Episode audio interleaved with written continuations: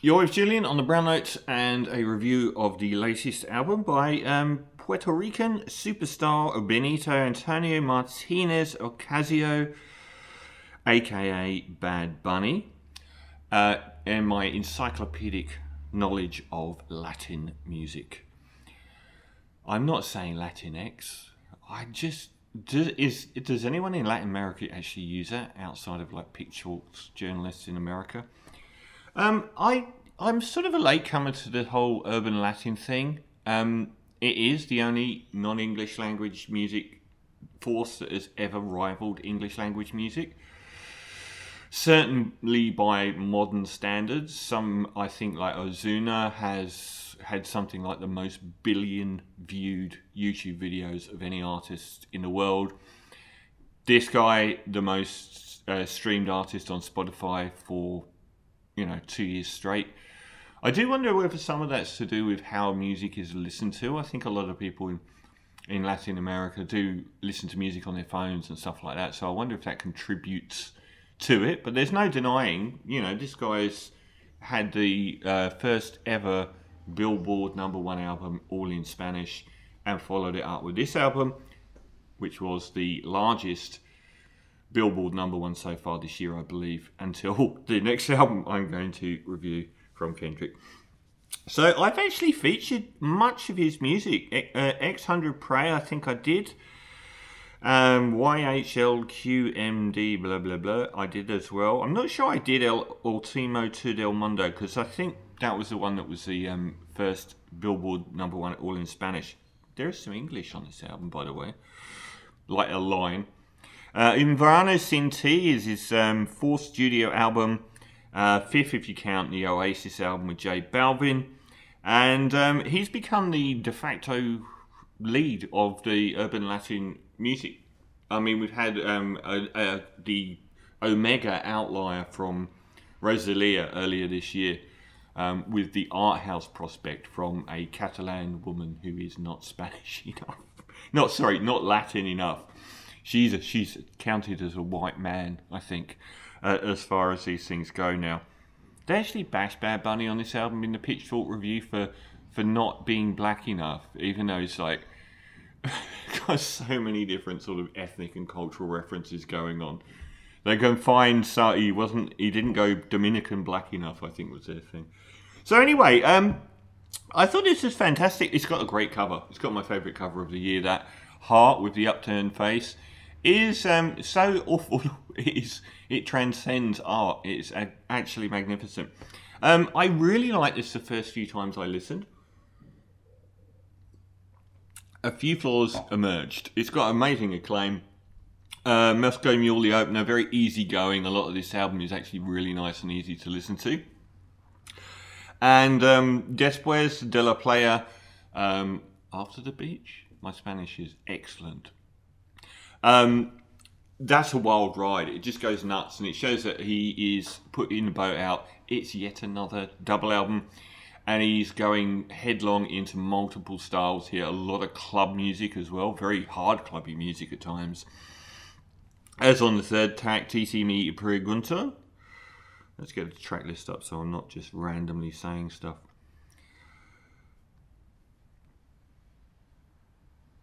Oh, the fourth track, uh, Tití Me Preguntó. Um, uh, Yo Noi, Yo Noi, Yo, where is the title? Yo Noi Soy Celoso. Um, that one I picked out as well because it's got this really sort of late 60s Brazilian Tropicalia acoustic strum on it, which I loved, and is whistling hook on it, which is beautiful. Best track so far, I thought. Mutations era. Um, definitely a modern low slung update to Tropicalia. I really like that. And um, then just straight into like really jacking house music. Some of the club music on this album benefits from being hard, and, and a lot of it benefits from being micro house. What is going on? Um, as a double album of a monstrous 23 tracks, it's paced kind of well because there's lots and lots of high points in the second half. But the biggest flaw here is that those opening 10 tracks are probably a bit drifty and get a bit samey. I found sort of like uh, it sort of took off after um, Party track 11, really, really uh, good chopped female vocal sample, bit more dynamic, bit more exciting, and a bit less like the other tracks with that same reggaeton beat going on. Um, but yeah, when it's he got into um, the micro house stuff coming up and the um, indie as well, it was really good. Aguacero, that's got this micro house vibe that crops up about three or four times in the in the last ten tracks, um, which is fantastic. Who knew that he would ever inhabit that vein? Um, gets into sort of trap beats and synths with uh, Dos Mil 16. Um, and really hardcore clubbing with El Apagón. But I thought the highlight for me was Ojitos Lindos. This is why I got sucked into Ozuna's music. The hook is the melodically beautiful high point of hooks this year for me in pop music. It's gorgeous. Um, you know, it's like that Quiero Repetir song from Ozuna. It just hooked into me because of the um, absolutely gorgeous hooks.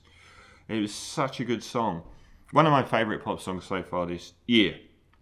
Um, but Otro Atardecer, Atardecer um, is really weird. It's like this really cool indie pop vibe that you might have found on a you know one of the like the You Forgot It in People Broken Social Scene album or even the Pumpkins at their sort of 1979ist um, and um, a lot of acts sort of that Peter Bjorn and John sort of vein since real indie vibe to it, which I loved, and this very um, addictive guitar tumble on it, guitar hook, which I loved.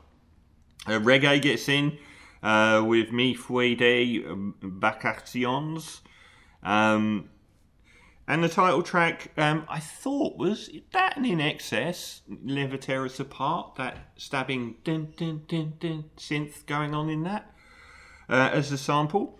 And there's a couple of micro house stuff towards the end as well.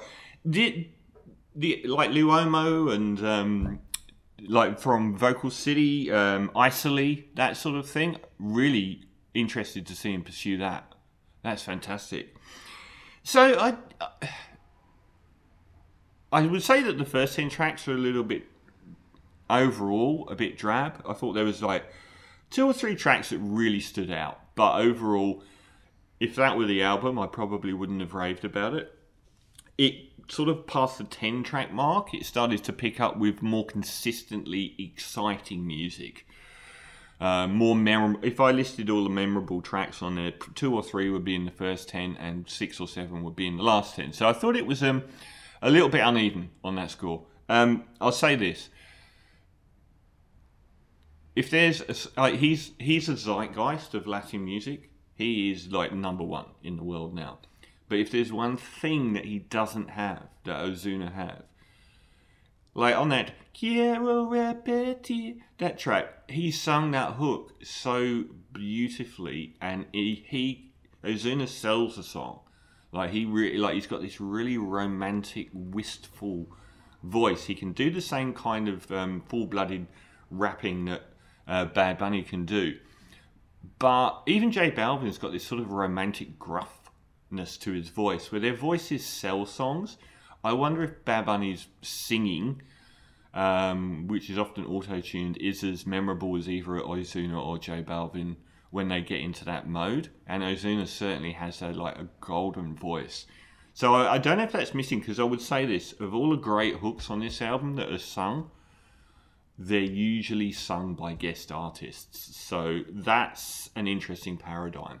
Still, very good album. Little bit uneven, a little bit um, less interesting on the first half of this. Yeah, another double album this year and some great tracks on the second half. He's obviously in complete control of his domain and happy to try out weird and wonderful, wacky music. Um, and I'd like to see him, like I said, with a lot of the albums out this year.